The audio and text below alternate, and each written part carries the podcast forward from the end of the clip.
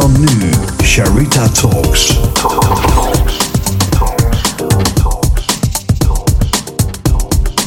Sharita Talks. Embrace your vulnerability. Sharita Talks. Welkom bij weer een nieuwe aflevering van Sharita Talks. Met deze keer Anton Notenboom, ook wel bekend als de Barefoot Dutchman. Anton heeft tien jaar bij Defensie gewerkt met drie missies naar Afghanistan op zijn naam. Hij is de enige persoon die ooit naar Basecamp Mount Everest op blote voeten gelopen is.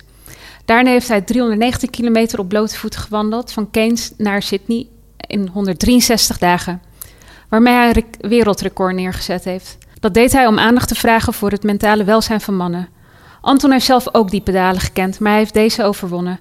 Een gesprek over rock bottom gaan, er bovenop komen, op blote voeten de koers neerzetten, het belang van praten en dat kwetsbaarheid laten zien juist moedig is en zo nodig voor mannen.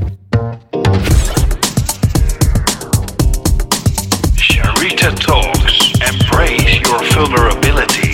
Sharita Talks. Welkom Anton. Dankjewel. Wat een ontzettende eer om jou in mijn podcast te hebben. Dankjewel voor de uitnodiging. Ja, alsjeblieft. Echt, eh, wat een verhaal. Ik heb, eh, zoals je ziet, eh, jouw boek eh, Goed te lezen. goed gelezen. Voor de luisteraars, ik heb eh, overal tapjes. Ja, ja, dat is altijd een goed teken. ja. ja, Anton. Ehm, zullen we bij het begin beginnen? Ja, Tien jaar defensie. Daar begon het mee. ja, ja. Ja, dat is een, eh, een bijzondere periode. De bedoeling was 2,5 jaar. Eén contract doen en dan net zoals eh, iedereen andere mensen terug naar school. En gewoon een normaal leven leiden. Nou, na 2,5 jaar kwam ik erachter dat dat niet echt ging gebeuren. Ik heb er uiteindelijk 10 jaar van gemaakt. Dat kwam omdat ik het gewoon echt goed naar mijn zin had en iedere keer een nieuw doel kon stellen. Ehm, en het gewoon een mooi beroep is. Maar ja, goed, zoals eh, ook bekend is vanuit Defensie en van op uitzending gaan naar Afghanistan, zullen er ook minder mooie momenten zijn. Eh, maar over het algemeen heeft Defensie mij gevormd tot wie ik nu ben. Ik eh, mijn hele volwassen leven, ehm, hè, van 18 tot 28, toen daar opgevoed.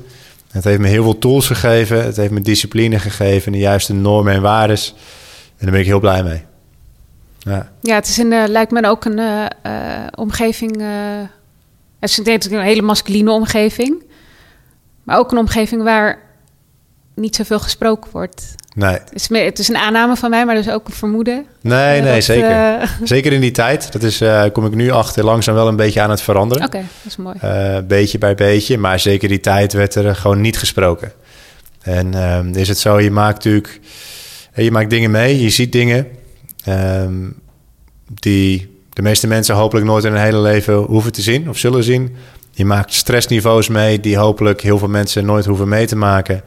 En nog steeds, als je terugkomt, heerst daar een taboe. Je steekt niet je hand op om te zeggen, nou, eh, ik, ik heb hier last van. Nee, je maakt er een grap over en, en je gaat gewoon door.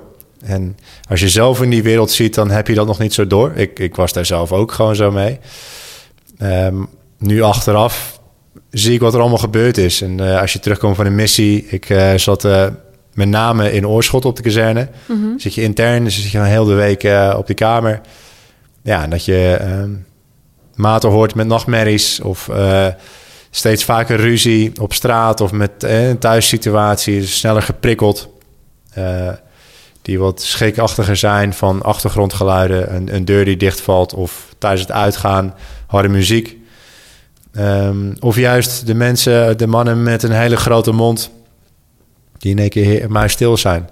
En wederom, als je in, zelf in die wereld zit, dan doe je er zelf eigenlijk ook aan mee. En dan valt het eigenlijk helemaal niet op. Nu achteraf, met de kennis die ik nu heb, wist ik dat het allemaal seintjes zijn. Maar ja, Defensie was op dat moment gewoon niet de omgeving eh, waar daarover gesproken werd. En dan is het ook niet zo dat Defensie dat niet aanbood. Er waren zeker wel mogelijkheden. Alleen voor mijn gevoel, het woord mental health, mentale gezondheid bestond er nog niet eens. Eh, je hoorde er nooit Ja. over. Ehm, na een uitzending ging je drie dagen eh, naar, naar eh, Kreta. Dus voordat je naar huis vliegt, dan krijg je eerst drie dagen op een eiland om een soort van druk van de ketel. je eerste drankje weer. Eerste normale omgang met mensen weer in de normale wereld. In plaats van de, ja, de oorlogsbubbel waar je daarin hangt. En ook de eerste gesprekken. Alleen is het dan ook natuurlijk zo dat je alleen maar focust daar op het eerste drankje en Ja, het precies, uitgaan. En dan ga je niet in, in, in, in een cirkeltje zitten met je maat om te bespreken, van... nou, hier heb ik last van. Dat doet niemand. Dat doet Nee. echt niemand. Ehm, ik denk dat ze daar wel van geleerd hebben. Het is nog steeds heel goed dat, dat voordat je naar huis gaat... dat al een beetje die druk eraf is. Ehm, en achteraf, zes weken later, zoiets kreeg je eens een keer een soort van enquête opgestuurd van, joh, heb je hier last van, heb je hier last van? Ja, niemand die daar serieus iets mee doet. Ehm, dus in zekere zin was het er wel, maar ook omdat het gewoon onderling nog een taboe was, ja, daar ga je, ga je niet over uitspreken, daar ga je niet mee bezig zijn. Het is gewoon niet stoer, het is niet mannelijk, zeker niet als militair. Je gaat gewoon door met je werk, eh, dat is waarvoor je daar bent en niet zeuren, doorgaan. Nou ja, dat leidt er wel toe dat ehm, we nu met heel veel mannen zitten, ook die daardoor juist met eh, mentale problemen zitten. Ehm, om een voorbeeld te geven, in Nederland zijn er nog geen cijfers over, die heb ik in elk nog niet kunnen, we zijn nu wel mee bezig. Maar in Australië, waar ik de afgelopen zeven jaar gewoond heb, eh, zijn er wel cijfers over. En hebben ze over een periode van 20 jaar hebben ze gekeken wat, wat de resultaten daarvan zijn. En er waren er tijdens uitzending, uitzendingen waren er 48 mensen overleden. Na uitzendingen waren er 1200 mensen overleden. Om maar aan te geven wat eigenlijk het echte probleem is. Ja. En dat zal in Nederland niet heel veel beter zijn, alleen is dat hier gewoon niet bekend. Maar wel onderling, dat er gewoon, ja, dat je wel eens een bericht krijgt van een maat van hey, eh, die en die is uit het leven gestapt. Ja, Ja, ik heb wel eens begrepen dat eh, in Amerika dat daarna opvang dus ook helemaal niet eh, goed geregeld is. Nee. Mentale begeleiding, psychische begeleiding. Want ja, je komt uit zo'n traumatische ervaring en je wordt als een held ontvangen. Dus dat, dat, dat, dat doet ook wat met je dan. ja, Het is natuurlijk ook een ego-verhaal. ja. Ja, je komt een beetje op een soort van cloud9 terecht als je terugkomt. Ja. Nee, je, bent, je bent super euforisch dat je terug bent. En je, je wordt inderdaad gedragen, want je hebt iets heel moois mogen doen.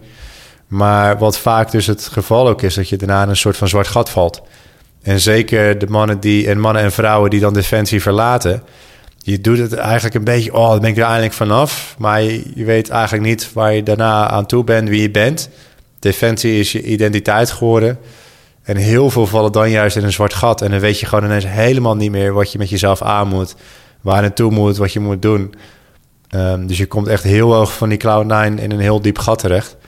En dat is, ja, dat is echt daadwerkelijk gewoon de valkuil. Ehm, en dan is het dus ook nog zo dat jij bent opgevoed met het eh, beeld... eh, don't cry man up. Ehm, Ja. Je moet je emoties kunnen uitschakelen voor bepaalde situaties... om juist je werk daar te kunnen uitvoeren. Alleen is het dan zo dat je, eh, je wordt aangeleerd je emoties te kunnen uitschakelen... maar die aanknop die wordt niet opnieuw aangeleerd. Dus wat, waar zit die dan en wat houdt het precies in? Ehm, en dan komt daar ook nog bij dat al zou eh, er een optie zijn om, om dat geleerd te krijgen, is nog steeds het taboe overheersend. Dus jij gaat nog steeds niet als kerel of als, als wie dan ook zeggen: Ja, ik heb een probleem. Ik zit hiermee, wat ik gezien heb of wat dan ook. Nee, je gaat door, je gaat door, je gaat door. Want jou is aangeleerd dat dat betekent, dat dat is wat het betekent om man te zijn. Geen emotie tonen, geen kwetsbaarheid tonen, dat is zwakheid. Dus ja, al, al is die optie daar, dan is het nog steeds eh, een heel een te grote stap om ehm, daar naartoe te gaan en om hulp te vragen. Dus dat moet in eerste instantie doorbroken worden. Dus wij moeten eerst onderling aan elkaar gaan laten zien dat het oké is om over dit soort dingen te praten. Dat het oké is om ermee te dealen, dat, je, dat het niet goed gaat. Eh, dat we die veilige ruimte voor elkaar gaan creëren. En dan zal er veel meer ehm, vrijheid ook komen voor, om, te, om te voelen van... oké, dan ga ik hulp zoeken. Ja. Want het is natuurlijk jezelf, maar ook je omgeving. Die, eh, dat, in je boek beschrijf je dat ook.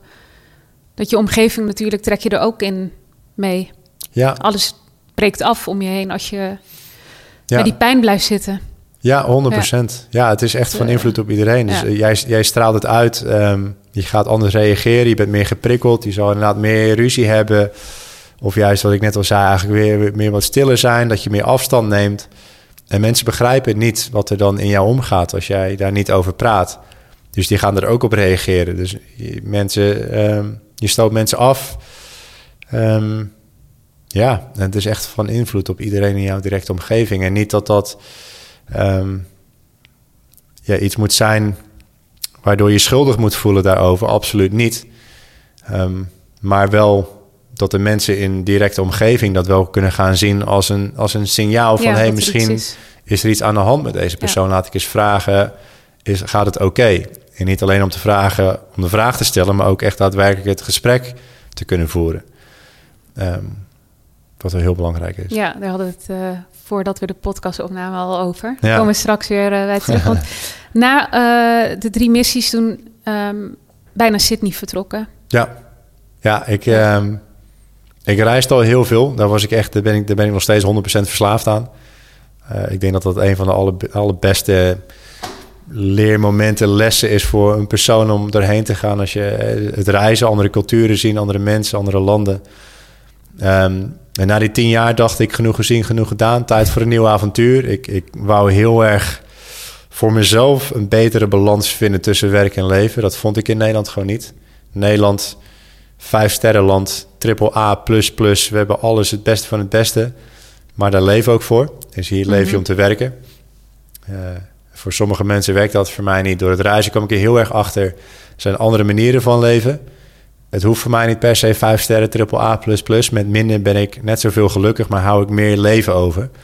En die balans wou ik voor mezelf vinden. Dus ik had ehm, alles verkocht wat ik had. Mijn huis, mijn auto's, eh, alles. Echt letterlijk alles was weg. Om op wereldreis te gaan, om verliefd te worden op een ander land... waar ik een betere balans zou vinden voor mezelf. En van deze wereldreis was Australië het eerste land... en tevens ook het laatste land. Ik ben meteen verliefd geworden, ik ben nooit meer weggegaan. Zeven jaar gebleven en nu staan we weer hier.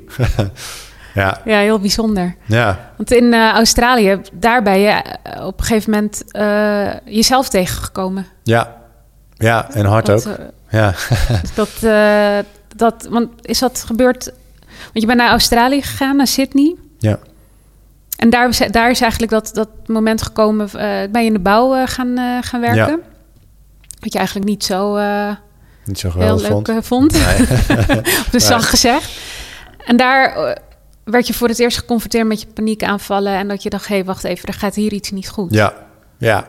Dus eigenlijk was het eerste jaar, anderhalf jaar van Australië... was het eigenlijk alles wat ik ervan gehoopt had. Juist Mhm. omdat ik echt het vrije leven had. Ik was aan het reizen, ik ontmoette heel veel mensen. Ik, ik kon doen en laten wat ik wou. Ik was nergens aan gebonden.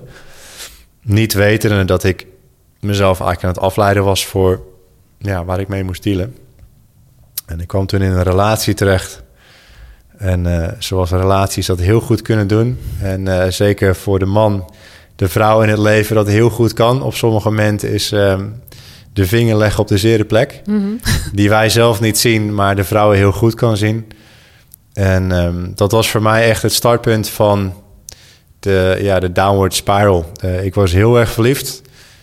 Meer dan ik zou moeten zijn. En ehm, zoals in ieder leven eigenlijk heartbreak een van de zwaarste dingen kan zijn waar je doorheen moet gaan, was het ook zo voor mij. En ehm, juist in die relatie kwamen al mijn onzekerheden en eigenlijk tekortkomingen omhoog. En tekortkomingen klinkt heel negatief, maar eigenlijk dingen waar ik dus al heel lang aan had moeten werken. Eh, dus geheel terecht dat ik daarop werd gewezen. En in één keer stond ik aan de andere kant van de wereld met een gebroken hart. Met al deze aspecten waar ik in één keer eh, ja, eigenlijk niet meer van af wist wat ik er überhaupt mee aan moest. Eh, ik werkte in de bouw. Wat je net al zei, ik, de bouw is in Australië een beetje een baantje waar je als backpacker heel makkelijk inrolt en het meeste geld verdient. En dat was de enige reden waarom ik daar was. Het was ik had echt best wel geluk met mijn baantje in de bouw, maar nog steeds voelde ik wel, ja, dit, is, dit hoor ik helemaal niet te doen. Nee. Hiervoor ben ik niet Nederland eh, uitgegaan. Maar doordat ik mijn appartement ook had verkocht in Nederland met een restschuld, ik wou er gewoon van af zijn, het boeide me niet. Die jongen die het kocht, heb ik alles gegeven wat erin stond. Ik hij hoefde niks voor te betalen. Eh, ik dacht, ik zit toch aan de andere kant van de wereld. Wat willen ze me maken? Maar ja, op een gegeven moment komt het echt op je bord te liggen. Dus ik kwam met een eh, echt een financiële druk ook. eh, wat voor veel mensen hier in Nederland, eh, overal ter wereld ook wel een groot probleem is. Ja. Het aangaan van de leningen, maar uiteindelijk dus niet meer kunnen betalen. Daardoor voelde ik, ik zit heel erg vast nu dus in deze baan. Ik kan hier niet meer uit, al zou ik willen. Ik heb nu de verplichting om te betalen. Ehm, ja, die drie, drie dingen gecombineerd, dus heartbreak, financiële druk en een slechte baan, zorgde ervoor dat ik zo in mijn hoofd ging zitten. Dat ik op een bouwplaats stond, een beetje stof te happen. Ik deed heel veel met beton en grinden en jackhammeren. Ehm, dat ik zo in mijn hoofd begon te zitten dat mijn lichaam begon te reageren. Ik wist toen nog helemaal niet hoe dat werkte. Maar in één keer begon ik op een bouwplaats in één keer echt te hyperventileren, te huilen. kwam Nou ja, huilen op een buiplaat, dat kan natuurlijk niet als kerel. Eh, dat Weer is, een eh, masculine omgeving precies. inderdaad. Ik ben geen mietje, ik kan niet Ja. eh, weglopen. Dus toen ehm, ja, liep ik steeds vaker weg. Ik, ik kon gewoon niet meer werken. Eh, nou, dat resulteerde eigenlijk dat de paniekaanvallen ook dusdanig heftig werden. Het echt een soort van voelde alsof ik een hartaanval kreeg. Ik kon gewoon niet meer werken. Niet werken in een van de duurste steden ter wereld zorgde ervoor dat ik geen ehm, ja, huizing meer kon veroorloven. Dus ik kwam op mijn toen 31ste terug in een hostel. Niet dat leeftijd het toedoet, maar op dat moment voelde dat echt wel zo. Ehm, lag ik in mijn stapelbedje in een six-bed dorm, deelde ik mijn kamer met een paar jongeren die volle bak in het leven stonden. En ik gleed heel snel af in een depressie, want ik lag daar.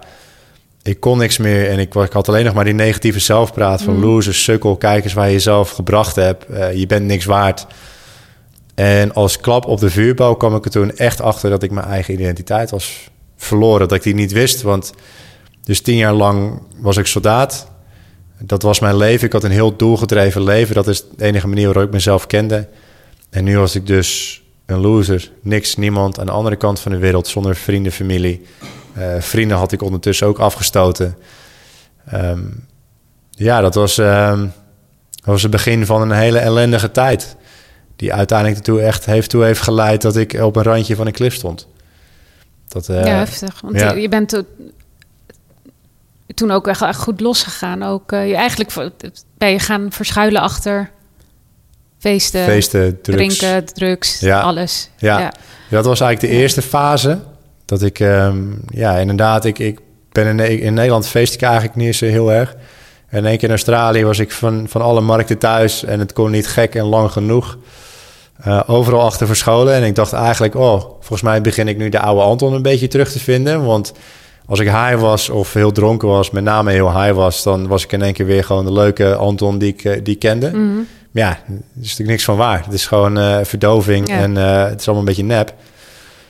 Ehm, en dat zorgt er juist alleen maar voor dat de momenten daarna nog heftiger aanvoelen. Want je komt daarna gewoon in, ja, in, in, calm down. Je dopamine levels die schieten in één keer omlaag. En eh, dan voel je eigenlijk nog slechter. Dus het werkt alleen maar averechts. Ehm ja, en, en dan in, in zo'n hostel zitten. Ik, ja, ik, ik kon nergens meer naartoe. bij elkaar. Alle Dat muren is- kwamen op me af. Ja, En is dat ook een stukje, want wat vraag ik me één keer af, dat heb jij na Afghanistan heb je het ben je ook gewoon doorgegaan, dus je hebt ook dat stukje had je ook helemaal niet verwerkt natuurlijk, dus dat kwam dat dat zat er, er waarschijnlijk ook nog onder ergens te borrelen. die kwam er ook nog bij. ook nog bij. Ja. ja, het is niet zo dat ik ehm, echt heel erg last heb gehad van Afghanistan. Tuurlijk zijn er momenten geweest. eh, ik heb een aantal momenten gehad waarbij ik ehm, mezelf een heel gelukkig man mag prijzen dat ik überhaupt aan deze tafel zit in één stuk. Mhm. Maar gek genoeg is mijn brein, die zit zo in elkaar dat ik dat wel kan verwerken. Ehm, waar er ook maten zijn die, die dat op een andere manier hebben gedaan en daar niet uit zijn gekomen. Mhm. Maar de dingen die eh, in ieder leven kunnen gebeuren, zoals ja, heartbreak, eh, financiële Mhm. druk, noem maar op, dat zijn dus wel de triggers. Was het meer Murphy's Law, dat, dat alles tegelijk op mijn bord terecht kwam. Dus niet in één fout, maar in meer fout. Ehm, dus Afghanistan was zeker een onderdeel ervan. Ook omdat dat heel erg mijn identiteit was. Ja. Ik was de man die nou geweest sterk, ehm, toffe dingen doen. En in één keer was ik nu eigenlijk een zoutzak. Een van de natte vaatdoek die eh, niks meer kon. Ja, dat, dat, dat, ging, dat ging mijn ego nog meer eh, tegen, zeg maar. Ik was niet meer die man. Ik was helemaal niks meer van die man. Ehm, dus dat kwam er zeker wel bij.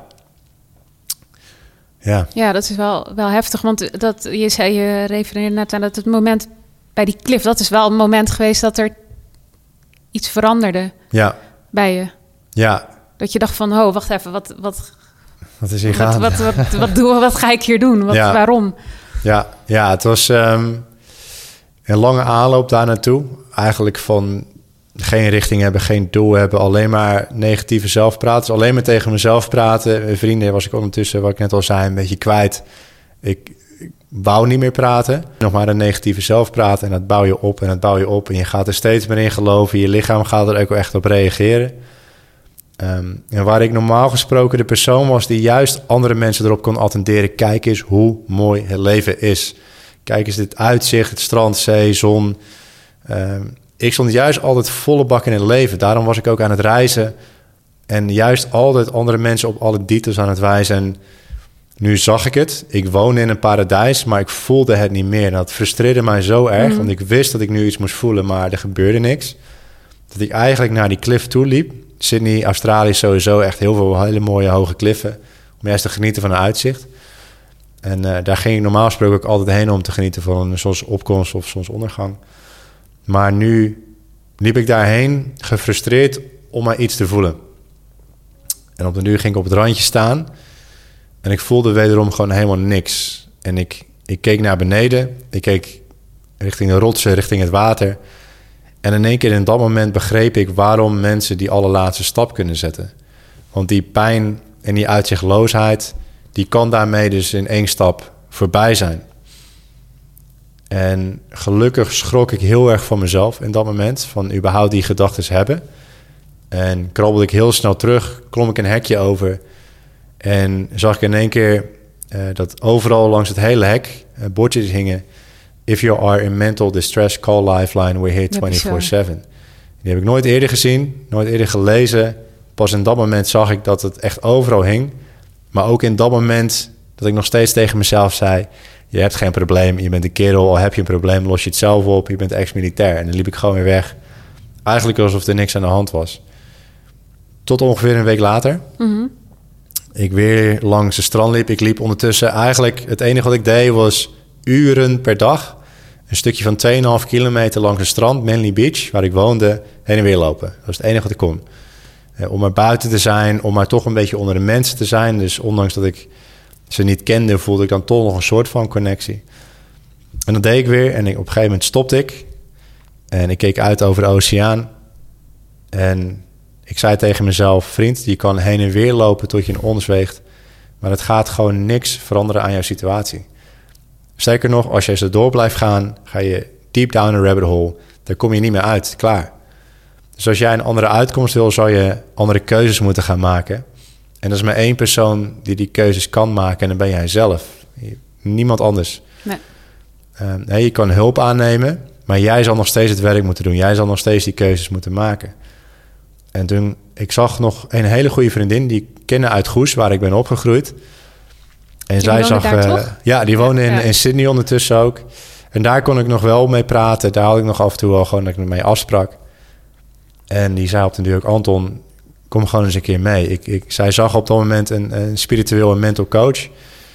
En uh, nou ja, dit is eigenlijk een beetje een van mijn favoriete dingetjes om te zeggen, maar ik meen het oprecht.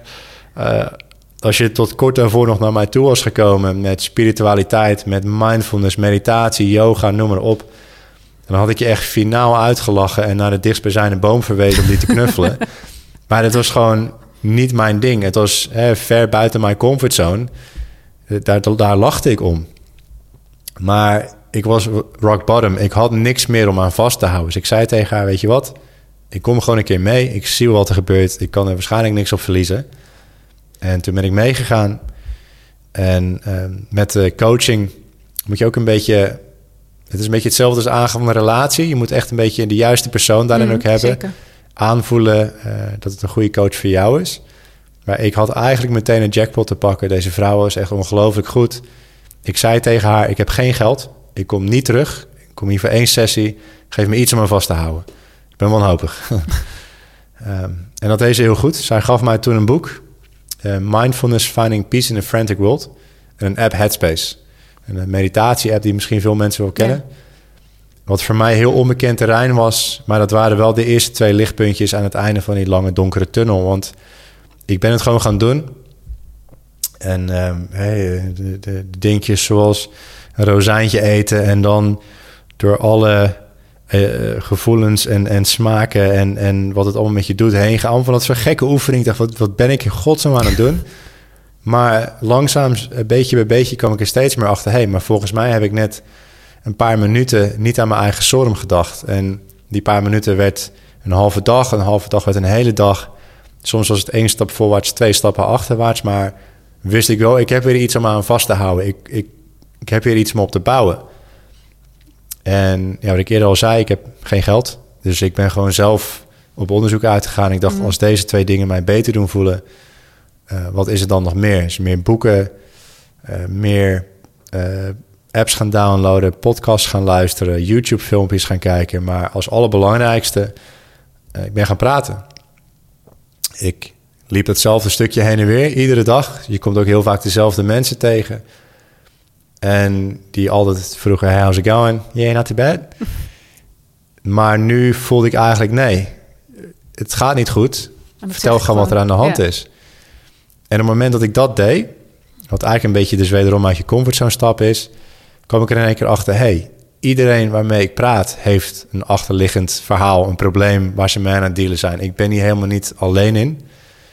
Ehm, en het openen meteen een ruimte voor andere input, waar je normaal gesproken dus alleen je eigen negatieve zelfpraat hebt, kreeg je nu in één keer mensen die jouw probleem van een hele andere kant zien en dus misschien jou ook beter kunnen begeleiden of wijzen naar een andere oplossing.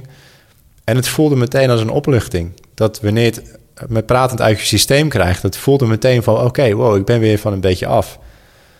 Dus dat was eigenlijk voor mij ineens een hele ontdekking dat dat dus gewoon een medicijn is en het werkt. Dus ja, dat, dat alles samen, het is, het is nooit één oplossing. Het is altijd het samenkomen van meerdere dingen die je gewoon kan gaan proberen. Um, ja, kom ik er langzaam, beetje bij beetje, kom ik er weer uit. Ja, is op zich eigenlijk knap dat je dat zo zelf door de omstandigheden. je bent haar tegengekomen, zij geeft je boek mee en, en podcast. En dat je daardoor ja. op zelfonderzoek uitgegaan bent en ja. Uh, ja, het klinkt, ja, zelf tot uh, antwoorden gekomen bent. Ja, ja en ik zeg altijd. En het praten um, natuurlijk. Nou ja, en praten als ja. een, van, een van de belangrijkste aspecten ervan. Maar ik zeg ook altijd, en dat weet ik nu pas, dat wist ik toen zeker niet, maar je kan op reis gaan naar een paradijseiland met azuurblauw water, de mooiste palmbomen. Maar uh, de reis van zelfontdekking is echt de allermooiste reis die je kan maken. En ik, vaak is het wel zo, daar begin je pas te laat aan. Wanneer ja. echt ellende al is gebeurd, dan kom je in één keer achter, oké, okay, ik moet iets gaan doen.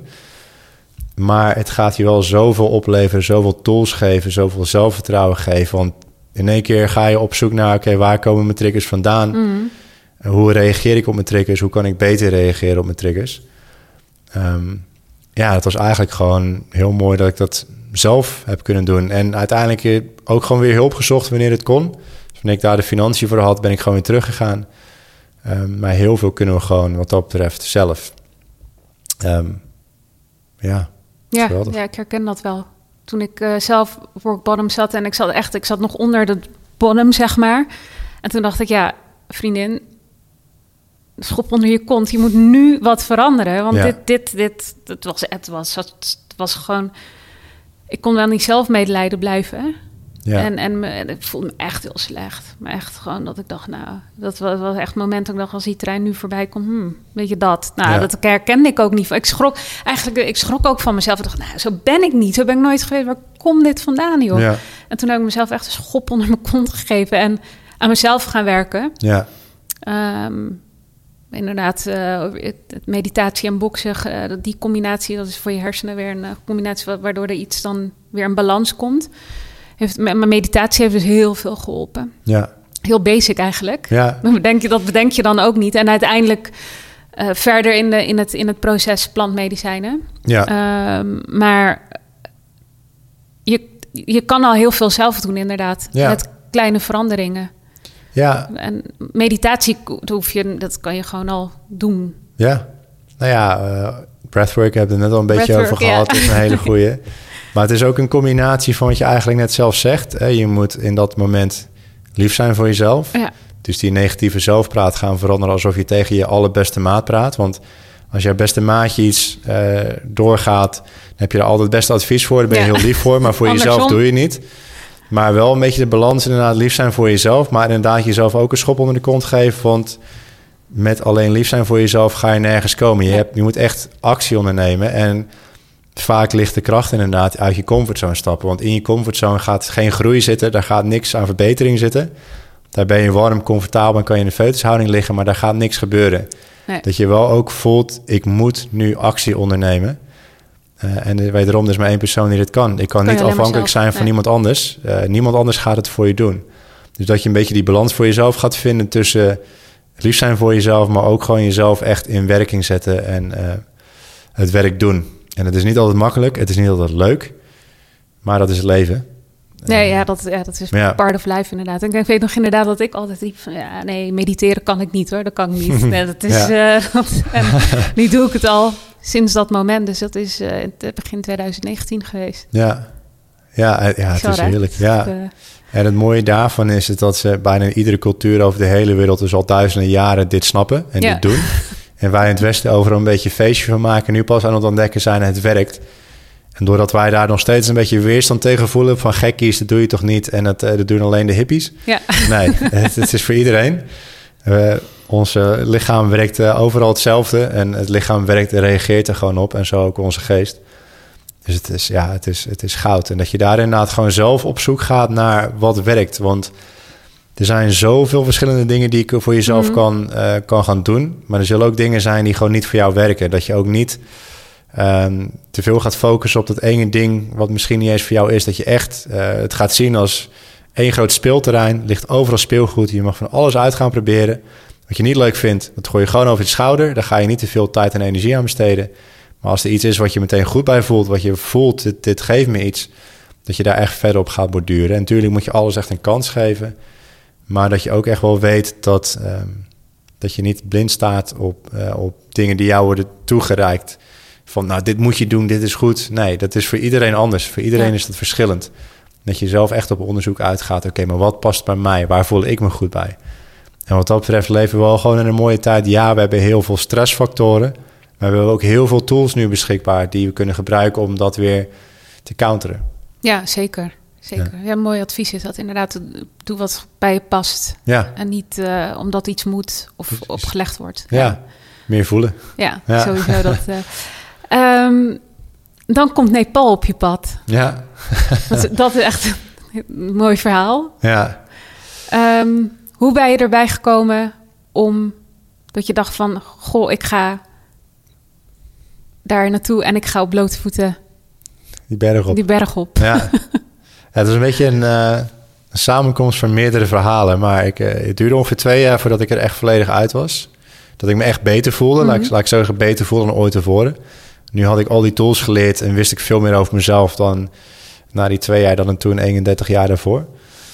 Ehm, en ik wou mezelf een beetje belonen voor het werk wat ik had gedaan. En reizen is altijd gewoon voor mij hetgene geweest. Dat is de grootste beloning die ik mezelf kan geven. En Nepal, de Himalaya's, eh Mount Everest, de hoogste berg ter wereld. Er stond altijd een keer op mijn lijstje om, om te zien. Dus was, voor mij was heel snel besluit genomen. Ik ga de Himalaya's in. Ik ga de natuur in. Ik ga de bergen in. En doordat ik heel veel gereisd heb, heb ik ook heel veel armoede gezien. Over dat, het feit dat wij in Nederland de gelukkige 2% zijn die zo op mogen leven zoals wij doen. En dat besef je pas wanneer je andere landen gaat zien, wanneer je door Afrika, Azië, eh, Mhm. noem maar op, heen gaat reizen. En ik heb altijd daardoor een beetje het gevoel gehad, als ik ooit de kans krijg om iets terug te doen voor mensen die het minder goed hebben dan ik, dan wil ik dat doen. Dus dat begon al een beetje met Nepal. Eh, zeker na de aardbeving die ze toen in 2015 hebben gehad, maar sowieso de afgelegen gebieden, die kunnen gewoon heel veel hulp gebruiken. Dus Oké, ik, wil, ik wil iets doen om geld in te zamelen en aandacht te genereren voor de mensen die daar wonen.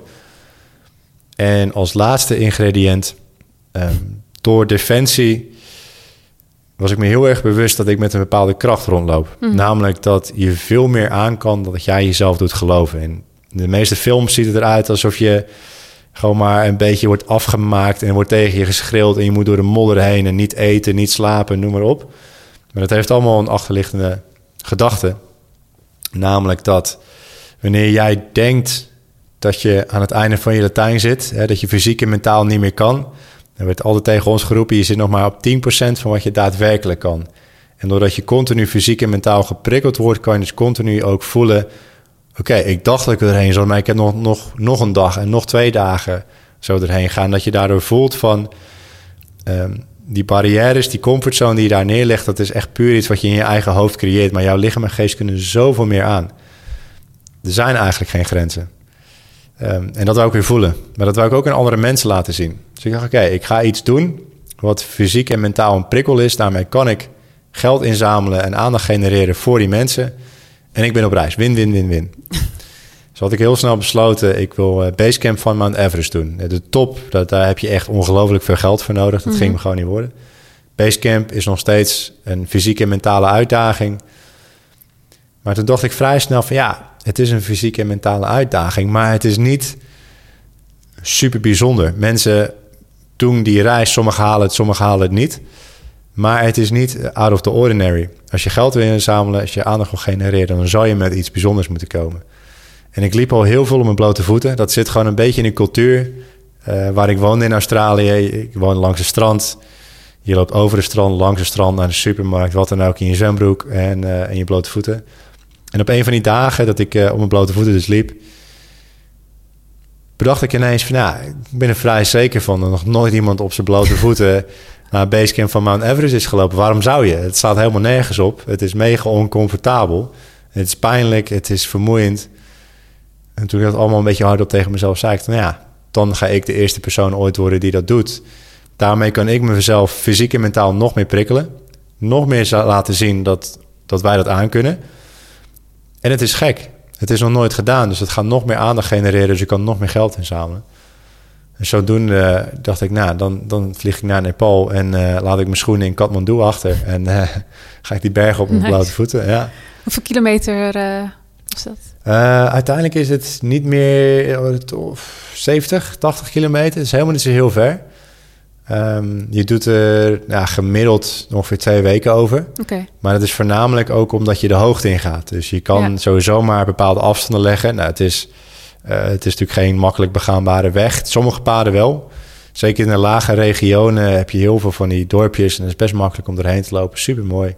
Hoe hoger je komt, hoe kaler het wordt. Hoe eiler de lucht wordt, hoe moeilijker het wordt. Um, en je moet af en toe op sommige plekken stoppen om te acclimatiseren. Mhm. Je hebt daar te maken met altitude sickness. Als je dat krijgt, dan kan je heel snel doodgaan. Ja. Daar moet je heel snel mee handelen. Ehm, dus ja, er komen allemaal andere factoren bij. Dus de afstand was niet eens groot, maar het was meer eh, de ondergrond. Ja, op den duur loop je alleen nog maar op rots en ijs en, en ja, noem maar op. Oh, ach, Het een en al ellende. Ik was, eh, ja, ja, het was, eh, nou ja, het, het, het bekende gevoel als je, als je kinderen hebt of als je zelf vroeger met Lego hebt gespeeld en je laat het ene blokje liggen en zonder dat je het door hebt, Oh, eh, stap je daar met je volle gewicht op en dat je alles bij elkaar schreeuwt en heel je lichaam aanspant. Ja, ik liep daar met mijn eigen backpack. Ik had geen guides, geen Sherpa's. En als je dan je volle gewicht op die stap naar beneden zet met je rugtas op en je staat op zo'n los steentje, dat is eh, wat heel vaak voorkomt. Dus er waren heel veel Nederlandse scheldwoorden die de hele bergketen doorging. Ehm, en uiteindelijk ook echt de laatste twee, drie dagen dat mijn voeten zo gevoelig waren van al die steentjes en die rotsen waar je dan op staat, dat ik echt bij iedere stap die ik zette wel hardop vloekte. Maar geen cel in mijn lichaam die eraan dacht om het niet te doen. Ik liep daar met een onderliggend doel. En sowieso, als je een doel hebt in een leven, dan is het heel makkelijk om daar naartoe te werken. En zo ook met, met dit. Het was geen, ik zeg, geen, geen cel in mijn lichaam, geen haar om mijn lichaam die eraan twijfelde dat, eh, dat ik bij die finish ging komen. Ja, dat is gelukt. Nou, er was geen eh, kans op infectie of i- Ja. iets. Ja, was er wel. Ja, want eh, er waren daar best wel veel scherpe stenen. Ik, ik stoot ook heel vaak mijn tenen aan, Oh. aan een rots of wat dan ook. Dus je had best wel wat wondjes. En wat, ja, je hebt daar geen auto's of fietsen of wat dan ook. Dus ze gebruiken daar ezels, paarden, jaks, een soort van hele grote harige koeien. Mhm. ehm, als ja, transportmiddel, zeg maar. Maar ja, die laten natuurlijk ook gewoon overal een poep achter. Ja, En de eerste, misschien een halve dag, dacht ik nog, nou, daar ga ik niet doorheen lopen, is vies. Maar ja, als ik dat had volgehouden, dan had ik er twee keer zo lang over gedaan. Het ligt overal. Op een duur denk je van, ja, dan loop je maar gewoon doorheen. Dan kom je erachter, het is best wel lekker zacht aan de voeten. Het is alleen maar goed. maar als je wondjes hebt, dan is dat ook natuurlijk al een risico voor infecties. Dus ik moest mezelf wel, eh, ja, goed disinfecteren en, eh, en schoonhouden. Want ik had voor mezelf wel gezegd, ja, blote voeten is blote voeten. Dus een pleister of een verbandje, dat gaat hem oh, niet dat ging worden. er ook niet. eh, Nee. Oké. Ik heb het één keer gedaan. Puur omdat ik wel een klein beetje zorgen had, heb ik een, ik een verbandje eromheen gedaan. En na een uur lopen dacht ik, dit heeft helemaal geen zin. Ik loop hier door ja, eh, stof en, en stenen en zand. Het heeft zo'n verband, dat gaat er sowieso doorheen. Dus ik heb er gewoon een uurtje weer afgehaald. Van, ja, dit staat helemaal nergens op. Gewoon doorlopen. Ehm, en dat is uiteindelijk gelukt. Ja, knap hoor. En, en daar is dat ook de, de Barefoot Dutchman geboren. Ja, Ja, het was eh, echt een typisch Hollywood moment eigenlijk het allerlaatste. Ik, ehm, ja, ik, ik was echt... Ik, mentaal en fysiek zat ik er redelijk doorheen. Het laatste stuk. En um, gaandeweg, dus ik, je komt aan met zo'n heel klein vliegtuigje op Lukla. Lukla Airport is daar bekend als het gevaarlijkste vliegveld ter wereld. Dus dat maakt het wel heel tof om daarheen te gaan. Maar doordat je zo'n klein vliegtuigje zit, heb je meteen een connectie met die mensen. En we liepen dezelfde kant op, dus ondanks dat we allemaal in een ander tempo liepen en hun hadden wel guides en Sherpa's, kom je elkaar heel vaak tegen. Dus hun volgt het verhaal een beetje. Je komt sowieso mensen onderweg tegen. Dus in één keer kwamen er ook mensen terug die ervan hadden gehoord van ja, loopt een van de gekke Hollander met zijn blote voeten. Ja, een beetje motiverende woorden kreeg je bent er bijna. Het was wel heel mooi voor, onbe voor onbekende mensen die je niet kent. En toen kwam ik uh, echt, echt in de buurt van uh, Basecamp. Ik moest nog één keertje naar beneden. En toen zag ik al in de verte zag ik die grote rots. En toen zag ik ook, toen ik daar aankwam strompelen, dat die mensen, ondanks dat ze zelf echt moe, hongerig, afgepeigerd waren, dat ze daar stonden om dit momentje met mij te vieren. Ja, dat is wel mooi. Dus toen voelde ik al emoties omhoog komen en ik strompelde naar die hele grote steen die op Basecamp ligt met op de hoogte 5364 meter. En het moment dat mijn vingertoppen die rots aanraakten, toen kwam echt alles eruit. Alle emoties, lachen, huilen tegelijk. Gewoon huilen van ja, alle emoties die eruit kwamen, maar ook gewoon lachen van euforie. En in dat moment realiseerde ik me, ik heb hier iets te pakken. Dit is een soort van paperclip momentje. Mm. Ik heb een heel simpel idee, maar het werkt. Uh, het simpel als met twee blote voeten gebruiken en wilskracht tonen... wat een verschil kan maken voor iemand anders. En het gaf me weer een doel in leven. Het gaf me weer ja, purpose. En dus toen, ja, daar was letterlijk op die berg is de Barefoot Dutchman geboren. Toen dacht ik, dit moet ik vaker gebruiken. Ja, ja mooi.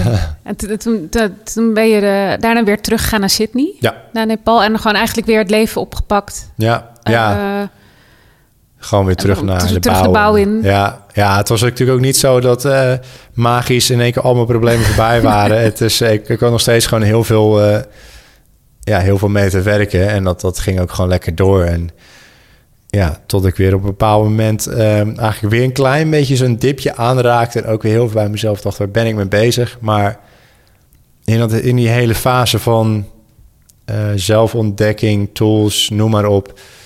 ben ik er ook heel erg achter gekomen hoe groot het probleem is... rondom de mentale gezondheid van een mens. En van een man in het bijzonder. Ik ben de cijfers gaan opzoeken. Ik zag het om me heen in de bouw. Natuurlijk weer zo'n hele masculine omgeving. Ja. Zag ik het ook heel erg terugkomen... En zeker toen ik de cijfers zag, dacht ik: wow, dit is, dit is echt veel erger dan ik, dan ik ooit had kunnen denken vanuit mezelf. Um, in dat jaar waren er in Australië, moet ik het even goed zeggen, 3139 mensen overleden aan zelfmoord. Het is de nummer één doodsoorzaak uh, in Amerika, of uh, sorry, Australië. Waarvan 75% man. Dus drie keer zoveel. En in Nederland was in datzelfde jaar waren er 1825 mensen overleden aan zelfmoord, waarvan 70% man. Uh, terwijl als je naar de cijfers gaat kijken in depressies, dat het percentage in depressies hoger ligt bij vrouwen. Ja. Wat dus heel duidelijk aangeeft dat vrouwen veel beter zijn met hun gevoelens verwerken, erover praten, ermee dealen dan de man. Ons is aangeleerd emotie tonen, kwetsbaarheid tonen. Dat doe je niet. En wereldwijd gezien ligt het gemiddelde nu twee tot vijf keer zo hoog van het aantal mannen dat overlijdt tegenover het aantal vrouwen. Het is ja, Australië de nummer één doodsoorzaak is zelfmoord uh, bij mannen. In Nederland ja, ligt het ook in de top drie, ja, dacht ik. Dus, uh, het stijgt ook, uh, het is ook weer gestegen. Ja, ja het is bizar. Het is heel bizar. En er wordt heel weinig over, gesproken. Um, dus dat taboe moet doorbroken worden. En ja, dat was weer een, een, heel mooi momentje dat ik in de bouw eigenlijk best wel weer even in een dipje zat en een boek aan het luisteren was. Terwijl ik beton aan het grinden was. En uh, er kwam een bepaald moment voor in dat boek over een spreker die zijn verhaal deelde bij de Sydney Roosters. En dat was een heel bekend rugbyteam. Uh, rugby is heel groot in Australië. Waarbij hij met zijn eigen verhaal te delen, zonder dat hij het wist, een leven had gered. Een man die eigenlijk dacht aan het uh, einde beëindigen van zijn leven, maar doordat hij zijn verhaal deelde, ja, gaf hij hem weer een soort van hoop. En dat wist hij heel lang niet, tot hij hem een jaar later weer ontmoette en hij dat verhaal met hem deelde. En toen stond ik echt met een brok in mijn keel op die dacht, wow, dit, dit is zo krachtig, is zo mooi. En toen dacht ik, ik, ik heb mijn achtergrond bij Defensie. Ik heb mijn huidige eh, ja, werk in de bouw, masculine omgevingen. Ik heb al iets gedaan met die blote voeten. Ik moet daar iets mee doen. En toen is eigenlijk heel snel het, ja, het idee gekomen van... ik wil aandacht genereren voor de mentale gezondheid van een man. Mijn eigen verhalen delen om daarmee aan te tonen dat uh, erover praten... dus uh, net zo mannelijk is als een biertje drinken, voetballen, aan je auto werken. Dat het helemaal niks met je mannelijkheid te maken heeft. Dat het gewoon mens zijn is. Mm Uh, in de hoop dat ik daarmee dus iemand kan bereiken die daarmee geholpen kon worden.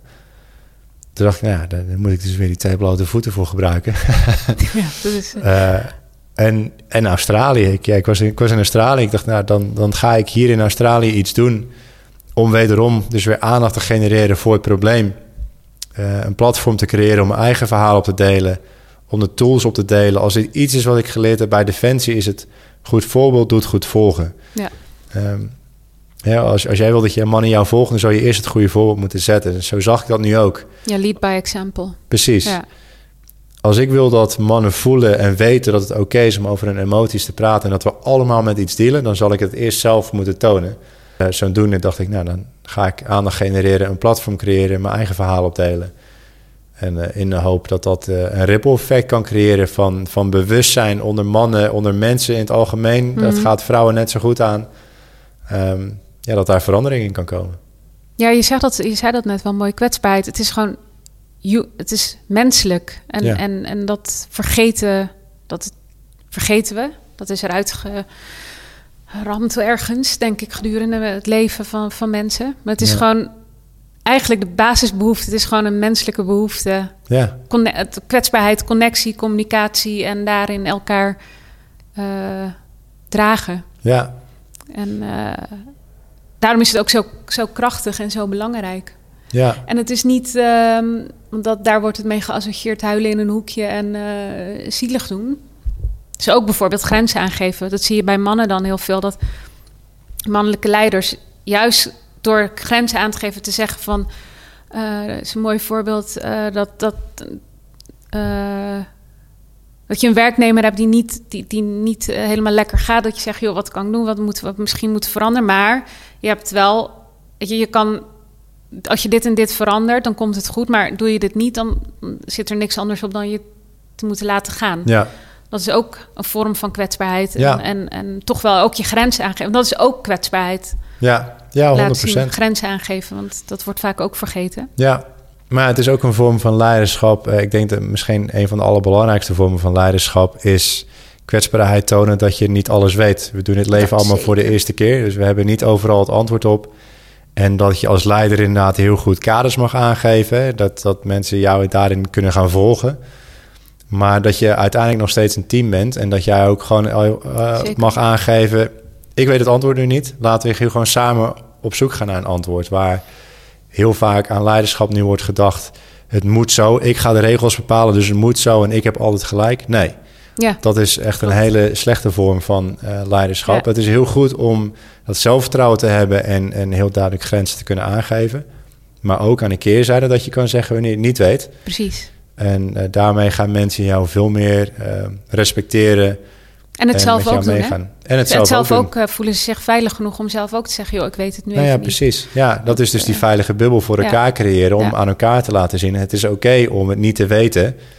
eh, en om daarin gewoon hulp te vragen. Ja, en Ja. dat eh, gebeurt nog veel te weinig Ja, in, in, in de top, waar, waar veel mannen zitten. Ik zie dat natuurlijk in de corporate wereld heel sterk. Dat, dat stukje hulp vragen of zeggen, ik weet het niet, dat, dat is dat... ja, dat is ons aangeleerd, dat hoort ja, niet. Dat, dat, dat wordt gezien als zwakte. ja. Als jij kijkt naar, naar, naar mannen, wa- wanneer vind jij het mooi? Wat is voor jou het moment dat je zegt van... Oh, dat vind ik mooi als een man zijn kwetsbaarheid toont? Is dat dat Ehm, hulpvraag of is dat... Wat, Ja, maar ook ehm, andere mannen niet zien als competitie. Wat we nu heel vaak doen, is omdat we best wel in een individualistische wereld leven. Mhm.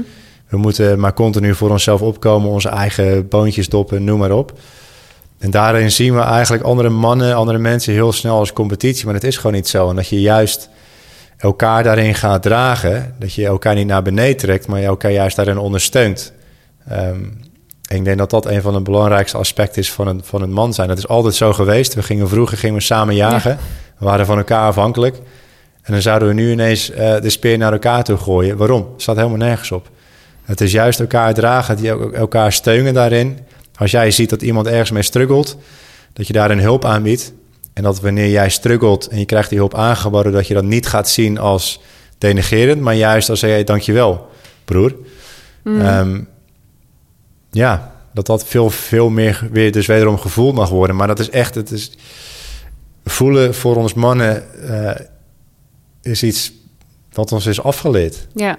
Ja, want je ziet het bijvoorbeeld bij... eh, ik heb twee neefjes, eentje van drie weken. Nou ja, goed, is wel heel klein. Maar eentje van twee, bijna drie. Die, die kindjes die voelen nog, zijn jongetjes. Maar dat, die, die, die, dat, dat, is, dat zit er nog helemaal in. Ja, Maar je weet gewoon dat er op een gegeven moment een kantelpunt gaat komen. Dat het leven, maatschappij, dat dat dan in één keer... Ik hoop het niet. Ik, eh, heeft sowieso zijn tante Charita die het zorgt, zorgen dat het niet gebeurt. Maar ja, je, je weet gewoon dat het leven het over gaat nemen op een gegeven moment. Ja. En dat er een kantelpunt gaat komen. Hopelijk is er tegen de tijd dat deze jongens eh, 16 zijn...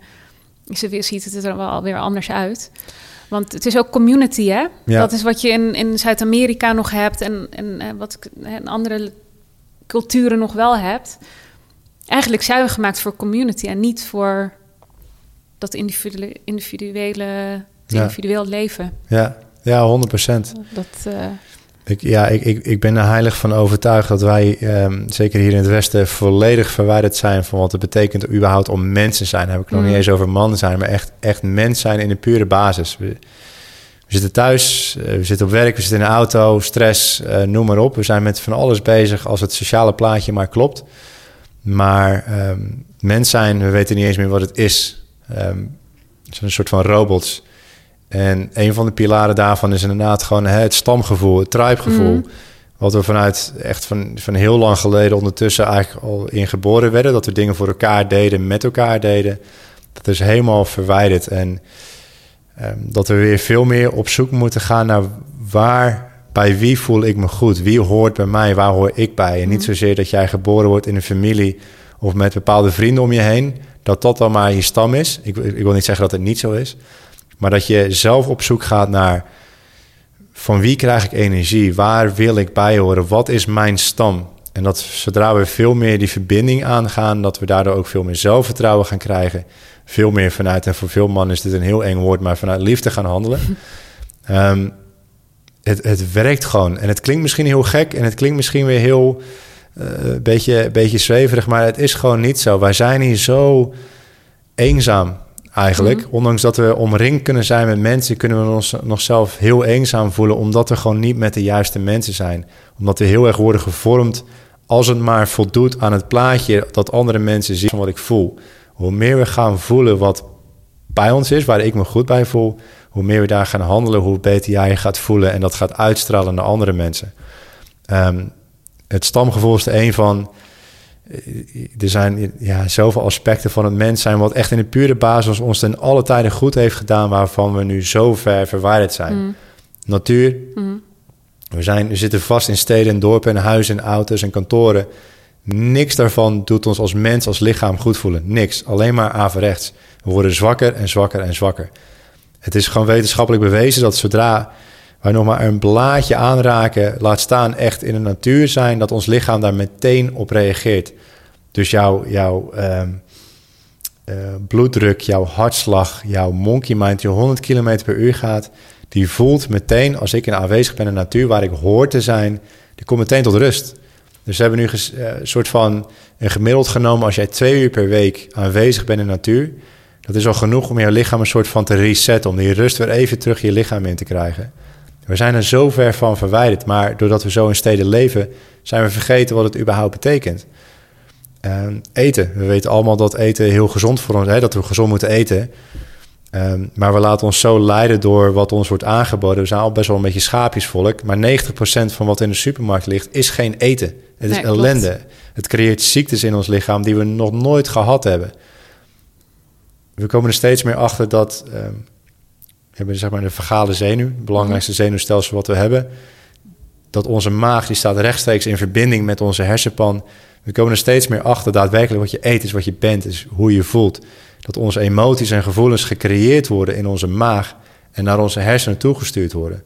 Dus hoe bewuster jij gaat eten, hoe gezonder jij gaat eten en met gezond echt gezond gewoon wat uit de natuur komt, hoe beter jij je gaat voelen, hoe meer mens je weer gaat voelen. En niet al die ellende die je nu maar je lichaam ingooit. Uh, beweging, we weten allemaal dat beweging goed Mm, voor ja. ons is, maar we, we bewegen nu, als we überhaupt bewegen, omdat andere mensen ons vertellen dat bewegen goed voor ons is. Nee, ga iets doen wat goed voelt. Ga niet geforceerd iets doen eh, omdat jou verteld wordt dat is goed voor je. Nee, ga aan, oké, maar wat wil ik dan?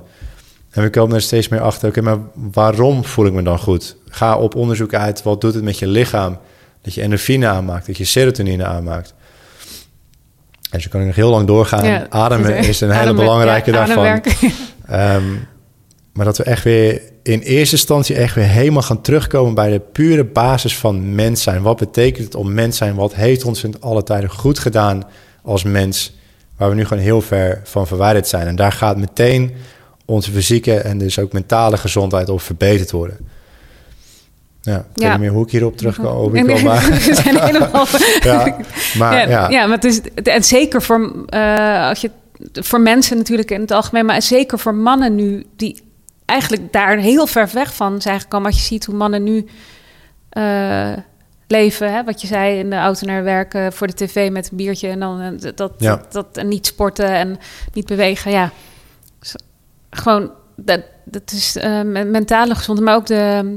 Volgens mij zijn hartaanvallen en va- hart- en vaatziekten ook eh, nummer één eh, Ja. doodsoorzaak bij mannen ja, ehm, in de westerse wereld. ja, ja, Dus dat, dat zegt ook al genoeg. Inderdaad, dat, dat komt neer op wat jij net allemaal achter Ja. elkaar eh, zet, eh, Ja. gezet hebt. Ja, Ja, het is, en het is eh, eh, directe invloed op je mentale gezondheid. En als je daar ook nog niet over praat, omdat je bent aangeleerd om. wordt het eh, echt een ziekte. ja, ja. Ja. en dat is het gewoon. Want dat is ook de reden dat jij toen eh, nou, de- uiteindelijk besloten hebt om... Hm. Wat, eh, wat was het? eh 3019 2019 kilometer Ja, ja, ja. eh, te gaan lopen. Ja, Op blote voeten. op blote voeten. Dwars door Australië. 163 dagen. Ja, vijf en een halve maand over gedaan. Dus iets langer dan ik had gehoopt. Maar ehm, ja, het heeft zo lang geduurd zoals het heeft moeten duren. Ja. Ja. 3019 kilometer langs de oostkust van Australië. Eh, een nieuw wereldrecord. Eh, niet zozeer dat het maar om het record te doen was, maar meer omdat je kan zeggen dat een record is, dat, dat, dat trekt gewoon nog meer aandacht voor mensen. Dus kan je Mhm. nog meer aandacht genereren en geld inzamelen. Ehm, en door het dichtstbevolkte gebied van Australië, waardoor ik dus door zoveel mogelijk steden, dorpen, gehuchten kon lopen. Om daar mensen te spreken, verhalen te delen en dus die awareness te verspreiden. Ehm, ja, bizar. Ja, want het werd een soort van walk and talk. Walk and Je- talk, mensen ja. konden ook aansluiten en met je meelopen. En Ja. ehm, eh, je hebt ook echt in bizarre situaties gezeten. Dat je bij de krokodillen s'nachts Ja, in het donker... ja. Dat echt- oh. Ja, ja, het is natuurlijk een heel eh, bijzonder land wat dat ja. betreft. Ja, Ehm, hele bijzondere ontmoetingen. Want bijvoorbeeld, eh, een voorbeeld, eigenlijk nog een ander voorbeeld wat, wat me heel erg raakte. Maar je bent toen doorgelopen die, die avond en toen kwam je bij een eh, eh, dame ja. thuis die je al eerder die dag ontmoet had Ja. in, de, in, de, in een In restaurant. een soort van, eh, ja, bij een tankstation, zeg maar. Ja, ja, ja ik was, ehm, dat was de vijfde dag eigenlijk van een wandeling waar ik net echt vijf afgrijzelijke dagen erop had zitten, omdat ik er toen pas achter kwam hoe zwaar het ging worden. En dat kwam voornamelijk door de wegomstandigheden. Wat ik net zei, af en toe een Lego-blokje waar ik op stond in de berg van de Himalaya was nu de hele weg gemaakt van Oh. Lego. Het waren allemaal stenen. eh, die allemaal een beetje met de punt omhoog stonden. En dat, dat is dan de weg. Dat, dat, is, dat wordt dan op een stukje asfalt gelegd, een keertje aangedrukt en dat is het. Als ik dat van tevoren had geweten, was ik nooit aan deze wandeling begonnen. Ja, ja je moest ik wel. En eh, ja, dag vijf eh, gebeurde er al heel veel. En zo kwam ik ook inderdaad bij lunch. Ik was gewoon gestopt bij een tankstation, even snel wat naar binnen gewerkt. Toen liep ik naar buiten en er stonden daar twee eh, vrouwen die stonden bij mijn karretje. Ik liep met een karretje, Wilson, daar zat al mijn kampeerspullen in en eten en drinken. En die wouden eigenlijk net een donatie doen en we raakten aan de praat.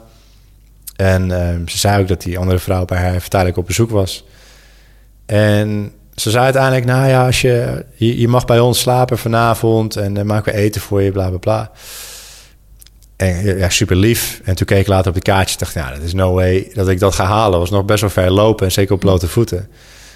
En eh, ik ben gewoon gaan lopen. Ik, eh, ik had eigenlijk voor mezelf een, een ander doel gezet van, nou, daar zou ik eventueel vanavond wel mijn tent op kunnen zetten. En toen kom ik daar aan en dan bleek het niet zo te zijn, want het was een, naast een rivier die gewoon vol zit met krokodillen.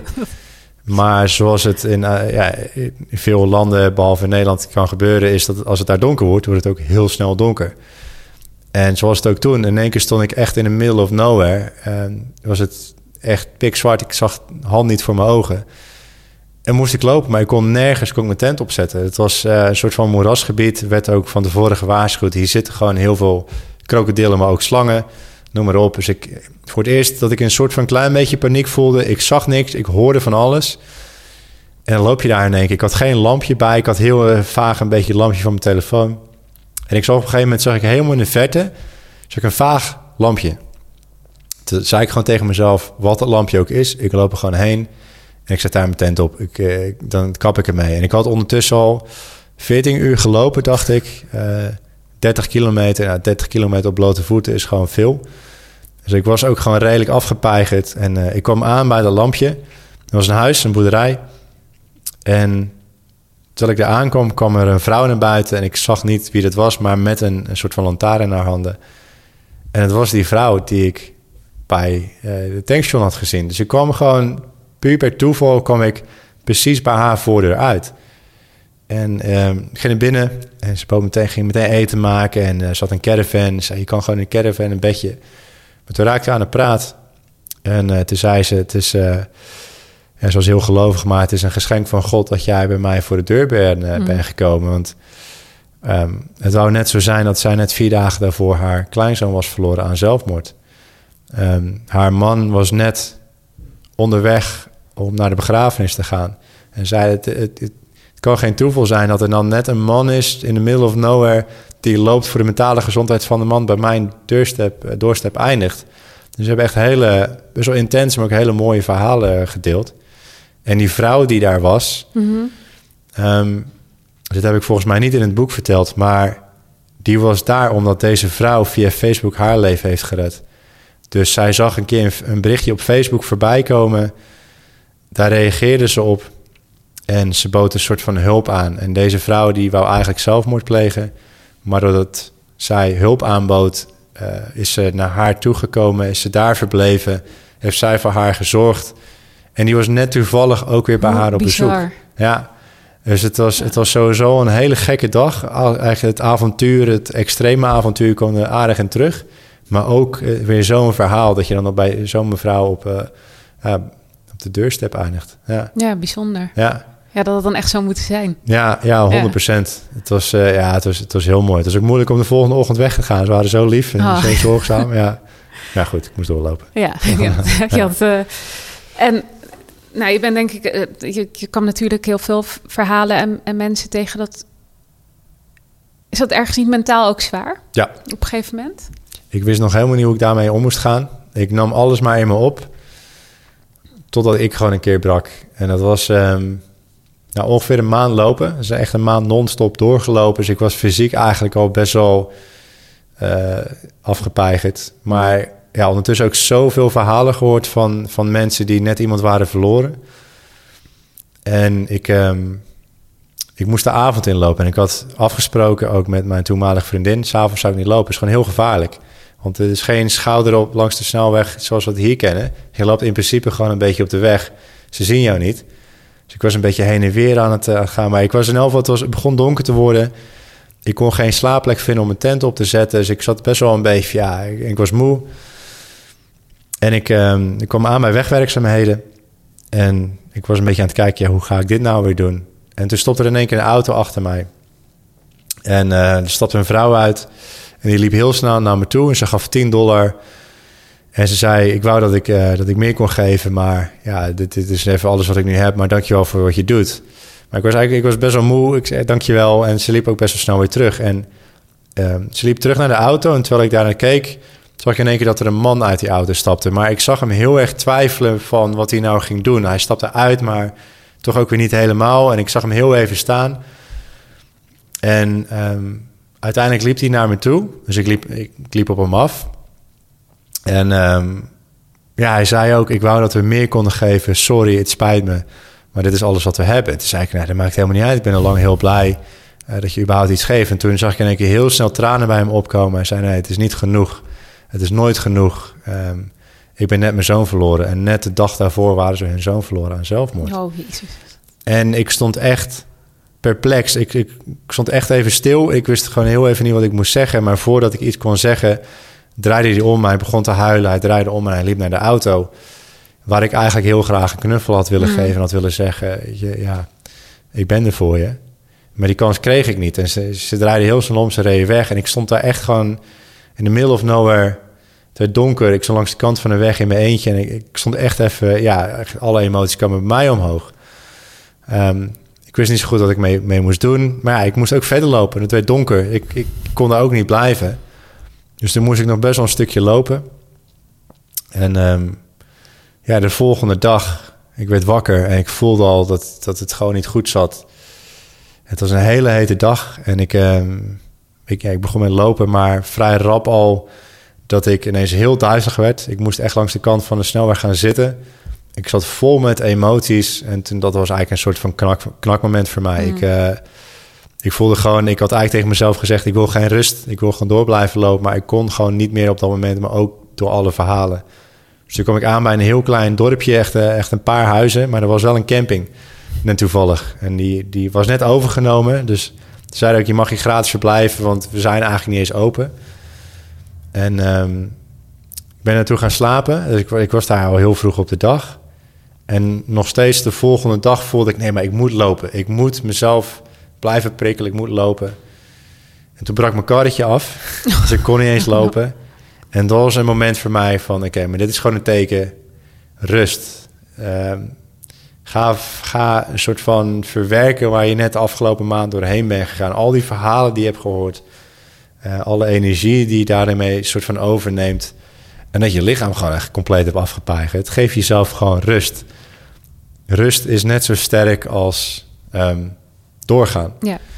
Dus dat was eigenlijk voor het eerste momentje dat ik voelde van... wow, dit, dit, dit doet echt heel veel met mij. Je neemt zoveel gesprekken over die heel intens zijn. Um, gun jezelf de rust. Gun jou, gun jou ook weer het momentje om te ontladen. Dus dat heb ik vanaf toen wel vaker gedaan. Dus ik had... Um, het, het stomme was... Voordat ik aan die wandeling begon... vroegen heel veel mensen tegen uh, mij van... Ja, maar hoe, hoe lang ga je erover doen? Hoeveel, hoeveel ga je per dag lopen? Ja, weet ik veel. Ik heb het nog nooit gedaan. Ik ben er nog niet geweest. Maar doordat zo heel veel mensen dat vroegen... ga je een plan bedenken. Dan ga je ja. maar iets zeggen. Dus oké, ik had gezegd... 25 kilometer per dag, dus dan doe ik er vier maanden over. Maar doordat ik dat heb gedeeld en heb gezegd, had ik dus in mijn hoofd: oké, dus dan moet ik 25 ja. kilometer per dag gaan lopen. Nou, dan kwam ik al vrij snel achter. Dat gaat helemaal niet. Eh, dit doet gewoon te veel pijn. En soms hou je het en soms hou je het niet. Maar ik voelde zo die druk, die, dat, dat je dus weer die zelfpraat hebt van... ja, maar ik heb gezegd dat ik het ga doen, dus dan moet ik het doen. Ik zeg, nee, het hoeft helemaal niet. Niemand anders doet het, niemand boeit het. Alsof jij 25 ja, kilometer loopt of 5. Doe gewoon wat je kan die dag. Zet, zet haalbare doelen voor jezelf. Dat je ook nog het, het gevoel van uh, satisfaction eruit haalt van wanneer je zo'n dag weer hebt gehaald. En iedere stap die je hebt gezet, hoe cliché het ook klinkt, is een stap dichter bij het doel. Uh, dus haal die druk bij jezelf weg. Dus dat was ook echt zo'n moment dat het echt heel terugkomt. Van haal die druk bij jezelf weg. Je loopt jezelf weer te forceren. Niks werkt als je het forceert. Ga gewoon doen wat goed voelt. En, en zet haalbare doel voor jezelf, maar zorg ook voor jezelf. Zorg ook dat je jezelf weer kan ontladen. Je kan er heel erg zijn voor andere mensen, heel goed. Je kan met iedereen praten, je kan jezelf pushen. Maar zorg ook gewoon goed voor jezelf. Want je kan uiteindelijk uit een lege cup kan je niks geven. Dus zorg ook dat je eigen cup weer gaat vullen. Mm -hmm. Dus ben ik, uiteindelijk ben ik daar ja, twee dagen gebleven. Heb ik echt een super mooie tijd gehad. Juist omdat het zo'n klein geheugje was. In één keer hadden ze een soort van trivia-avond. Zat ik daar met het hele dorp. Oh, uh, ja, ja. Zat ik daar een spelletje te spelen, hele mooie verhalen gedeeld. En kon ik weer met volle energie, kon ik weer de rest van, uh, van de wandeling aangaan. Ja. En tijdens de, het vervolg van die wandeling uh, heb je ook weer een hele bijzondere ontmoeting gehad. Ja. Met Peter? Piet, Peter. Ja, Ja. ja. ja, ik, eh, ik, kon, ik kon wel raden dat het verhaal ging worden. ja, ja, dat is wel echt het, het, het allesomvattende verhaal inderdaad. Wel het meest eh, rakende verhaal.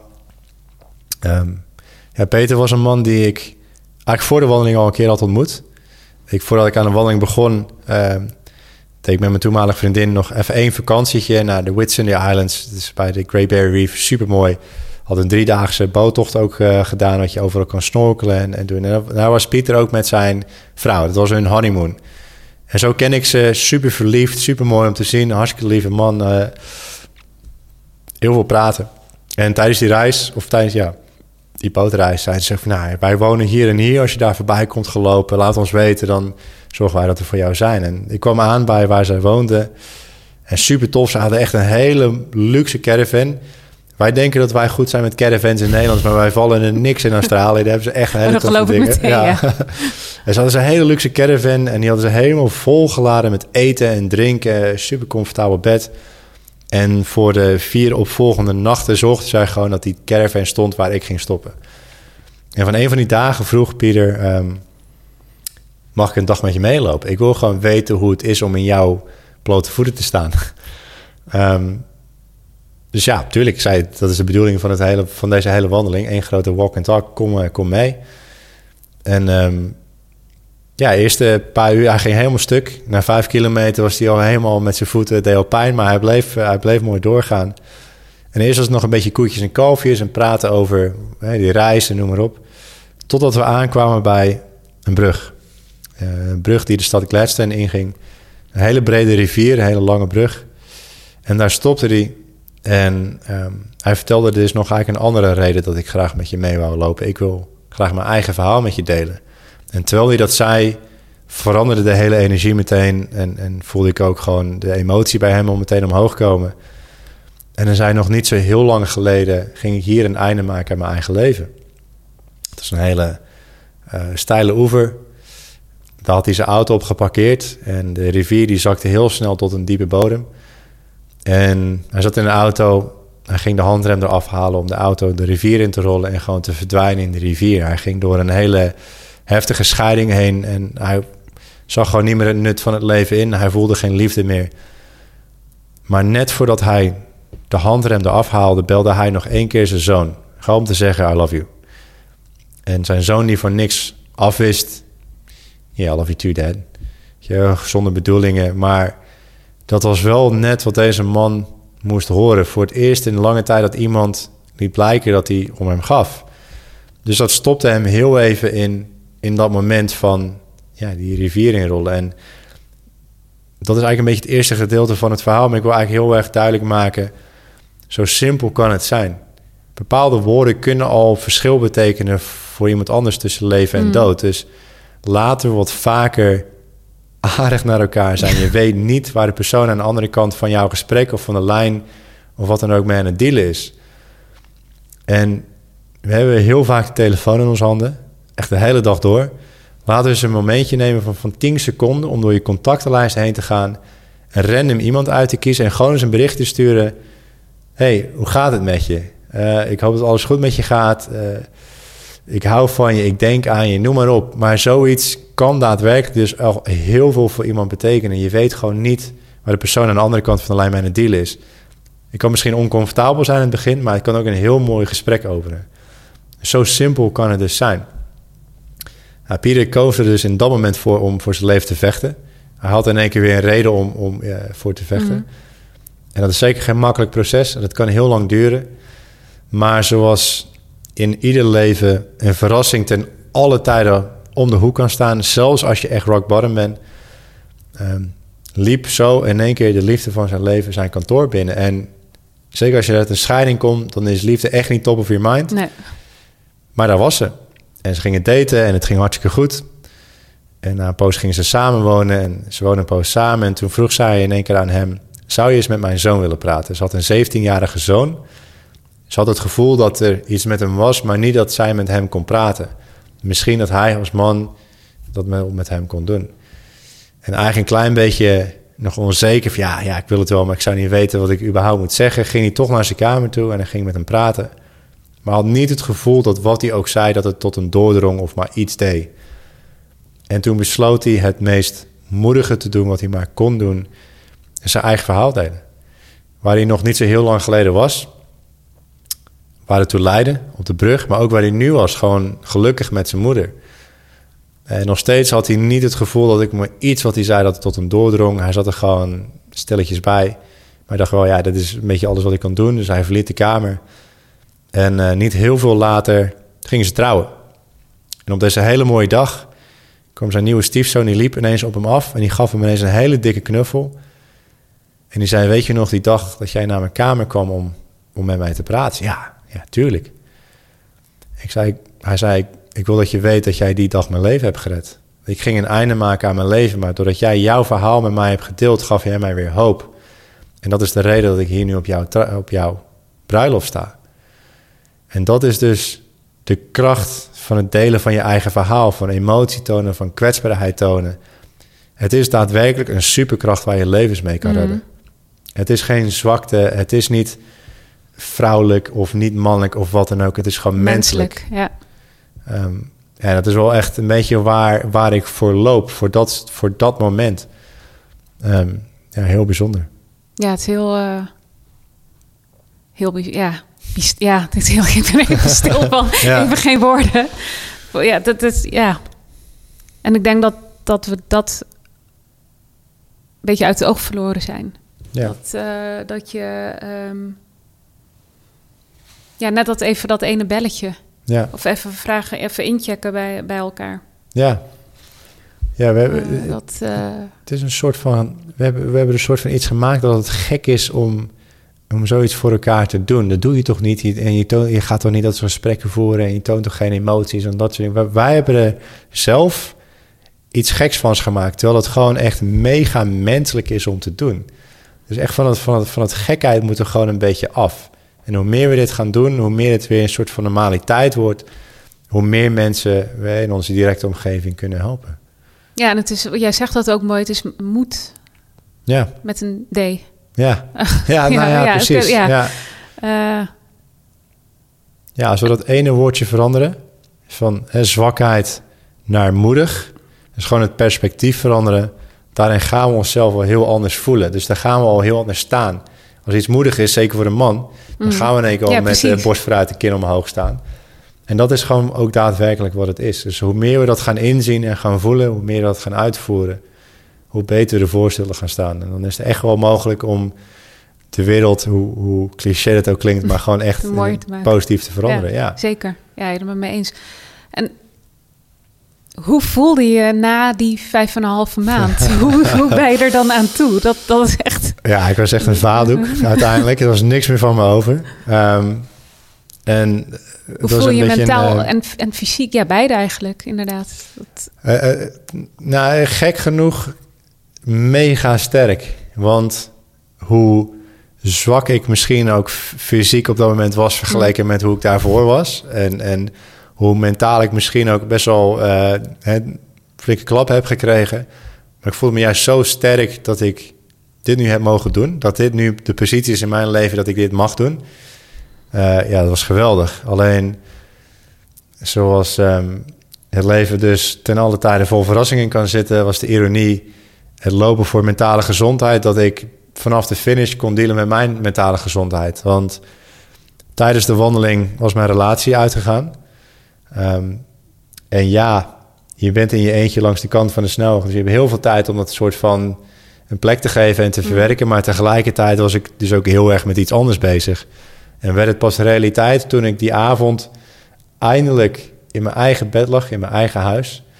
Maar het moment dat ik de deur opende van mijn eigen appartement, mijn appartement leeg was. Dus waar ik bijna zes maanden lang naar had uitgekeken om thuis te komen bij mijn vriendin met mijn hond, mm kwam ik nu in een leeg en stil huis. En uh, het was gewoon, ik had gewoon geen zin meer om naar huis te gaan.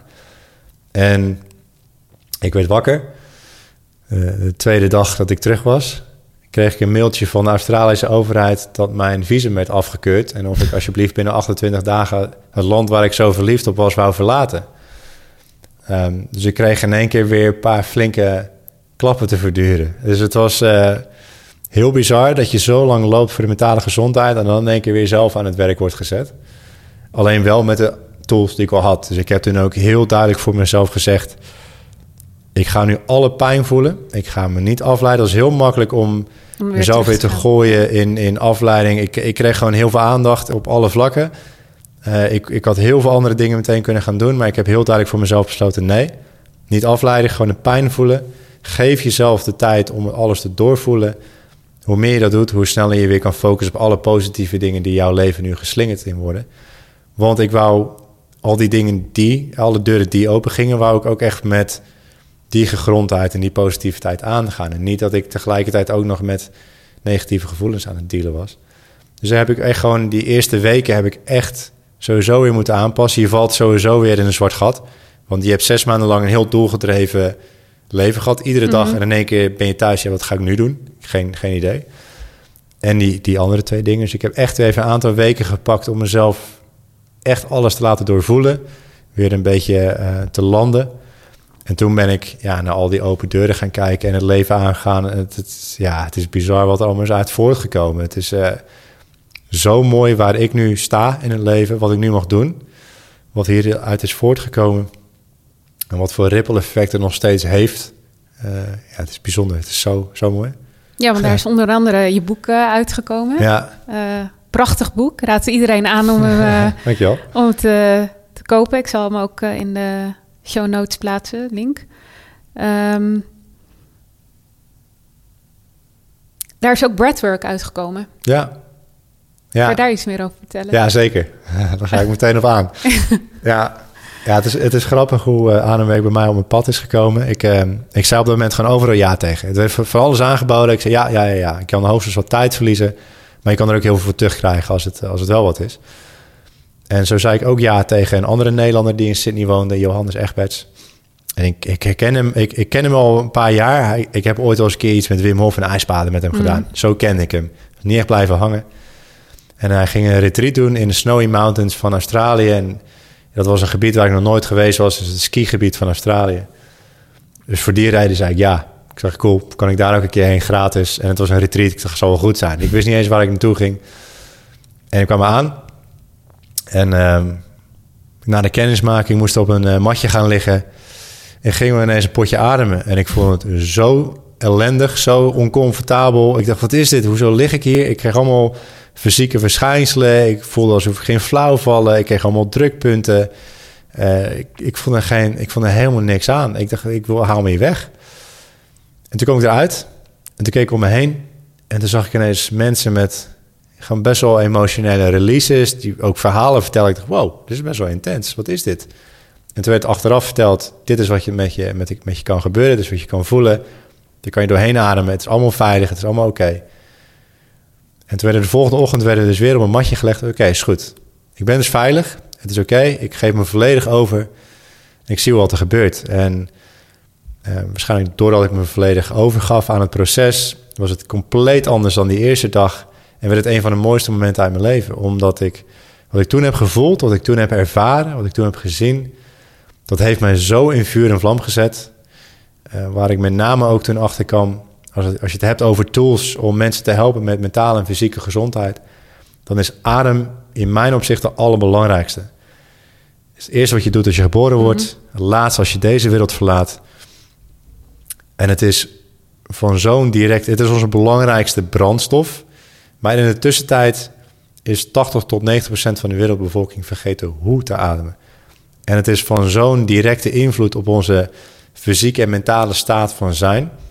Het heeft zoveel invloed op hoe wij ons voelen en hoe ons lichaam reageert. Ik dacht, wow, als, als, als ik dit als tool kan delen met mensen, dan, dan is dat de allerbelangrijkste pilaar waar alles tegenaan leunt. Als je adem niet goed is, dan gaan al die andere pilaren onstabiel staan. Dus als ik mensen kan leren om dat weer goed te krijgen, dan is dat gewoon een start, een basis waar, waar alles op kan leunen. Um, dus dat ben ik toen gaan doen. Ik, uh, ik ben meteen daarna de training gaan doen. En uh, ook echt meteen daarna eigenlijk aan de slag gegaan. Ik uh, coaching gaan geven en ademsessies gaan geven. En wat dat mag doen met mensen, het is ongelooflijk. Het klinkt heel gek voor mensen die het nog niet kennen. Maar er zijn eigenlijk twee verschillende delen daarvan. Eén is je normale ademhaling weer onder controle krijgen, zoals we horen te ademen. Waar nu heel veel mensen merendeel door hun mond ademen, heel kort en oppervlakkig in hun borst. Ehm, dat komt door een slechte menselijke evolutie. Doordat we anders zijn gaan eten, is onze gezichtsstructuur veranderd. Waardoor we anders zijn gaan ademen. Ook dat we in een, wereld vol stress leven, zijn we anders gaan ademen. Maar door die manier van ademen vertellen wij ons lichaam dat we eh, als voorbeeld achterna worden gezeten door een leeuw. We zijn aan het overleven. Dus zelfs als jij op de bank ligt, Netflix aan het kijken bent met een bak ijs, denk te ontspannen, ben jij nog steeds je lichaam aan het vertellen: ik ben aan het overleven. Dus je bent cortisol aan het aanmaken, je bent adrenaline aan het aanmaken, jouw hartslag, je bloeddruk gaat allemaal omhoog. Die monkey mind die al 100 km per uur gaat, die krijgt helemaal geen rust. Maar dat kunnen wij dus opvangen door weer te gaan ademen zoals we horen te ademen. Waar we nu gemiddeld op zo'n 16 tot 20 keer per minuut zitten, horen we 6 tot 8 keer per minuut te ademen. En niet door onze mond, daar zit helemaal niks wat ademen positief beïnvloedt, maar door onze neus. Ons lichaam is perfect ontworpen.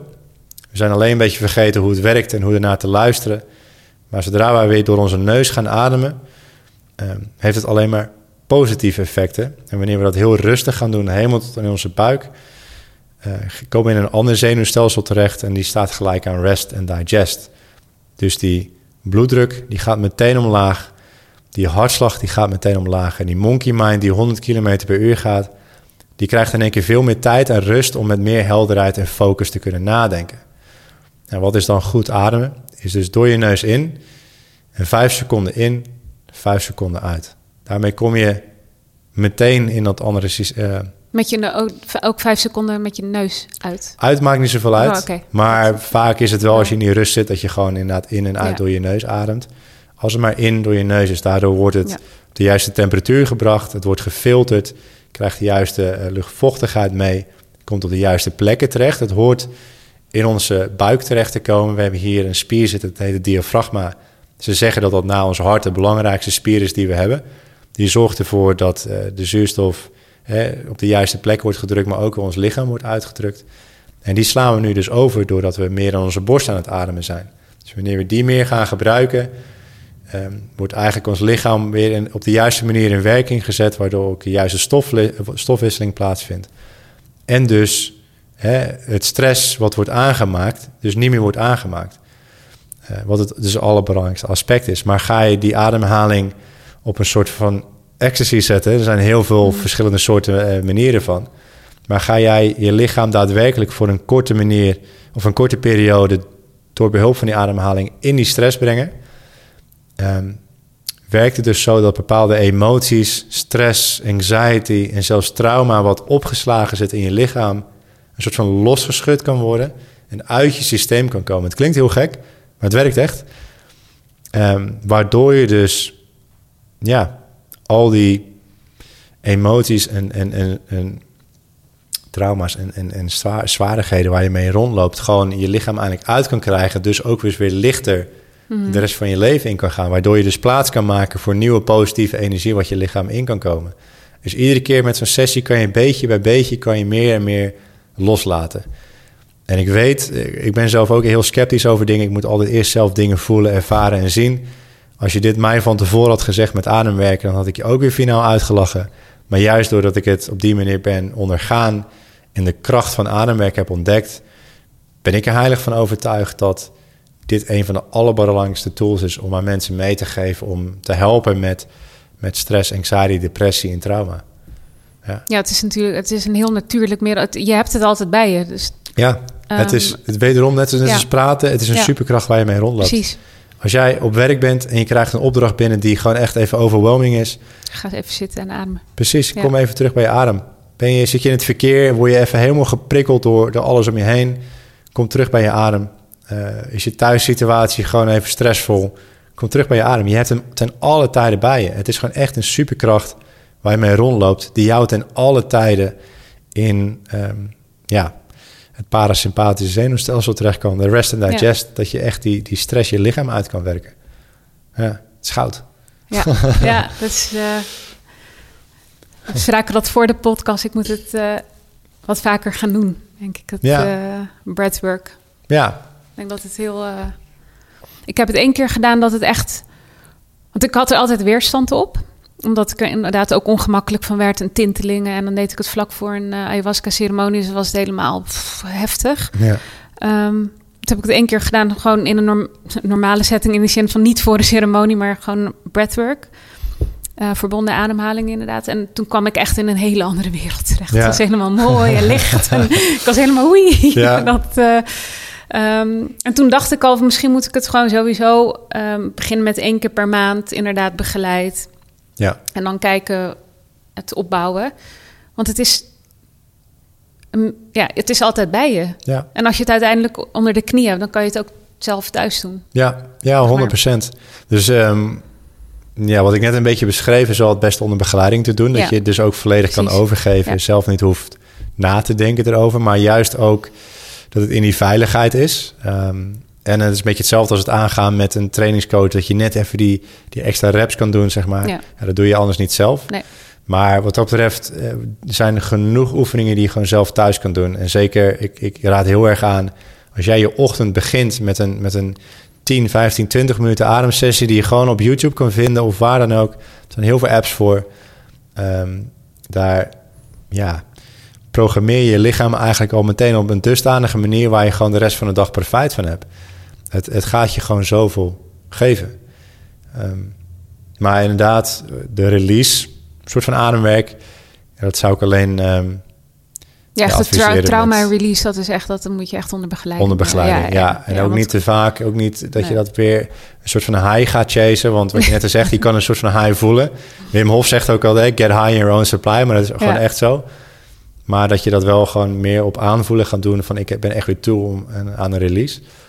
Ehm, ja, er zijn, er zijn zoveel andere ademsoorten. En Ja, Hetzelfde met ehm, het aangaan van die, van die ademsessies. Is ook weer het hetzelfde als het aangaan van met een coach of een relatie. Ga aanvoelen bij wie voelt het goed en wat voor soort ademwerk voelt goed. En er is zoveel.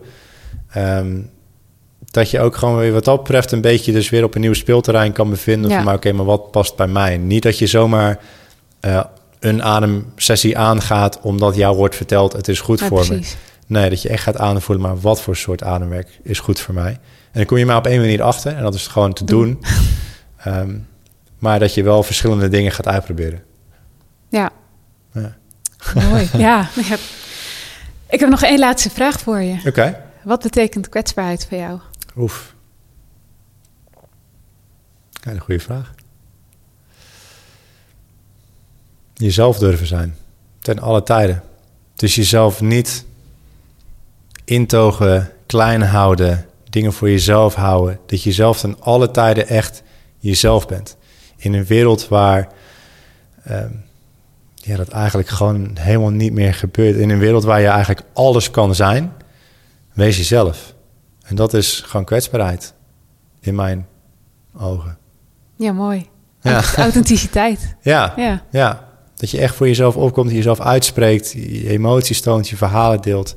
Gewoon echt jezelf bent, dat je eigen keuzes maakt. Ehm, ja, echt jezelf zijn.